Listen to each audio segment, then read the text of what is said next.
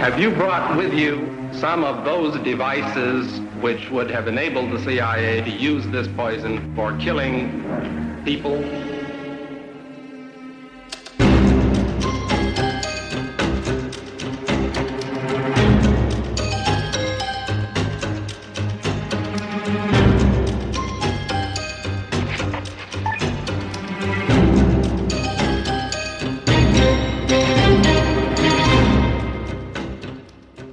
Du lytter til Det Hemmeligste af det Hemmelige, et program om den kolde krigs hemmeligheder. Mit navn er Anders Christiansen, og med i studiet er dokumentarist Christian Kirk-Muff. Christian, ja. Det er jo virkelig højsæson for litteratur om den danske efterretningstjeneste, altså Forsvarets Efterretningstjeneste. I sidste uge havde vi besøg af Hans Davidsen Nielsen, der netop har skrevet en bog især om FE-sagen. Vi kan også nu varsle, at vi i et kommende afsnit får besøg af Lars Findsen, som også er aktuel med en bog. Og der var også en tredje bog på markedet. Den er skrevet af dig, Jacob Kaarsbo. Velkommen til programmet. Mange tak. Jacobs bog, den hedder I statens hemmelige tjeneste. Og det hedder den, fordi at du har været i statens hemmelige tjeneste, Forsvarets Efterretningstjeneste, og det har du været i 15 år. Mm. Og hvis jeg ikke husker meget fejl, så kommer du til i 2003. Ja.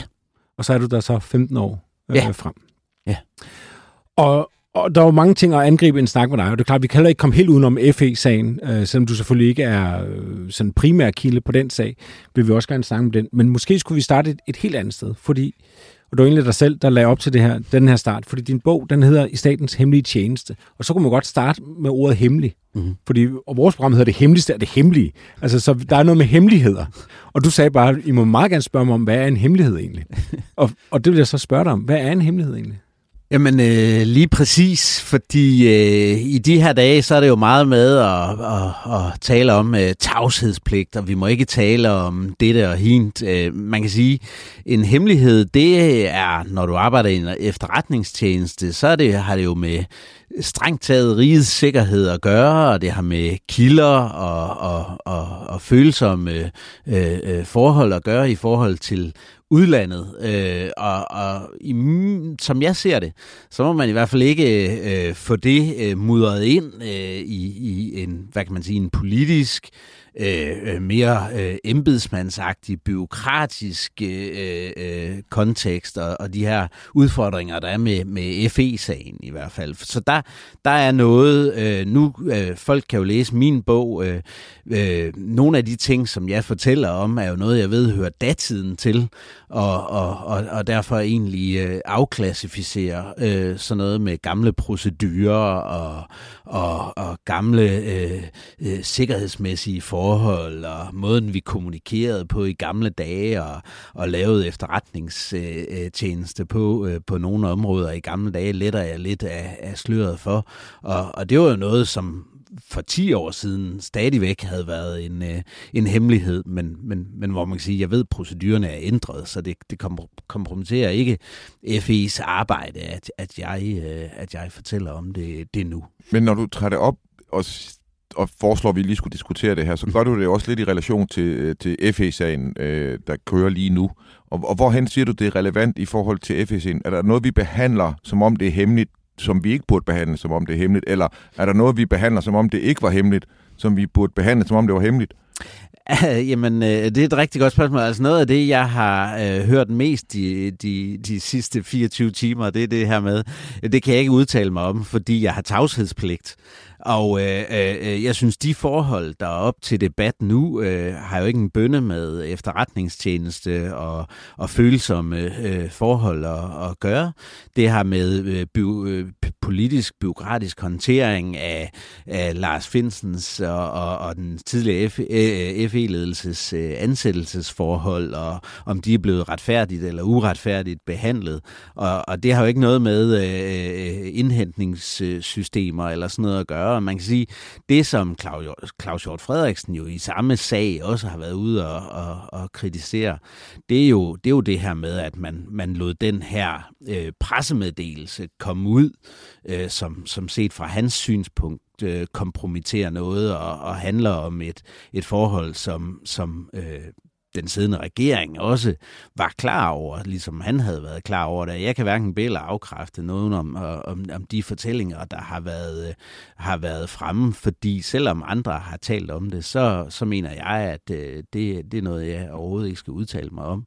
Men man kan sige, ja, derfor, når jeg diskuterer det i min bog, og når jeg ellers har diskuteret det tidligere på for eksempel Altinget, hvor jeg har skrevet en del om det, jamen så angriber jeg det sådan mere ud fra et generelt synspunkt og siger, jamen altså, man kan jo sige, vende det om og så sige, at al FE's indhentning er per definition ulovlig, fordi det en hemmelig tjeneste gør i udlandet er ulovligt, med mindre andet er aftalt med nogle partnere. Så derfor, når du per definition i udlandet gør noget, der er ulovligt, så er der også en risiko for misbrug i Danmark. Og derfor burde det, man havde talt om dengang, jo have været, gør FE's ledelse nok for at forhindre misbrug? Og så er jeg sikker på, at man er kommet frem til, ligesom kommissionsundersøgelsen er kommet frem til, ja, selvfølgelig gør den det. Se, det der selvfølgelig, du slipper ind der, det vil jeg gerne vende tilbage til senere. Hvad hedder det? Men jeg synes jo, det der er, for det første vil jeg gerne sige tak for bogen. Det er fedt. Og det er fedt, når tidligere medarbejdere, og også med loyal henvisning eller forståelse af, hvad de kan sige og hvad de ikke kan sige, forsøger at være så åbne som muligt. Det er super interessant at læse din bog. Og det er jo også interessant, lidt af den handler om Findsen-sagen, FE-sagen, men det er jo også en rejse gennem de sidste 20 år, dybest set. Ikke? Og jeg får lyst til sådan at spørge dig, hvad har været sådan det mest intense dag på arbejde, du har haft, mens du var ved FE? Altså, jamen der har været en del, altså i de første år, noget af det, jeg fortæller om, det er jo de her perioder, hvor jeg har været i Bagdad som en del af den internationale koalition, og når du er i en krigszone, så er det bare intenst på en måde, som få kan forestille sig, at der ikke har været der. Og det er jo 24 timer i døgnet, bortset fra nogle enkelte, jeg tror også, jeg fortæller om et par episoder, hvor vi koblede af, ikke? Men hvis vi går tilbage og ser inden for kastellets volde, ikke, så en af de episoder, jeg også fortæller om, det er, da den her sejlerfamilie fra Kalundborg bliver taget af pirater, ikke?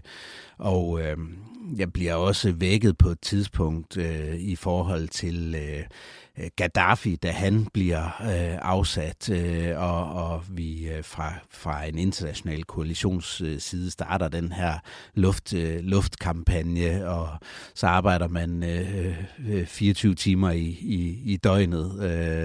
Og hvad er din opgave i de 24 timer? Hvad sidder du med der? Jo, men det er jo typisk at komme med. Så er der ikke mere for den statsbetalte 25 øre. Efter 24/7's lukning er Det Hemmeligste af Det Hemmelige blevet en podcast, du skal betale for.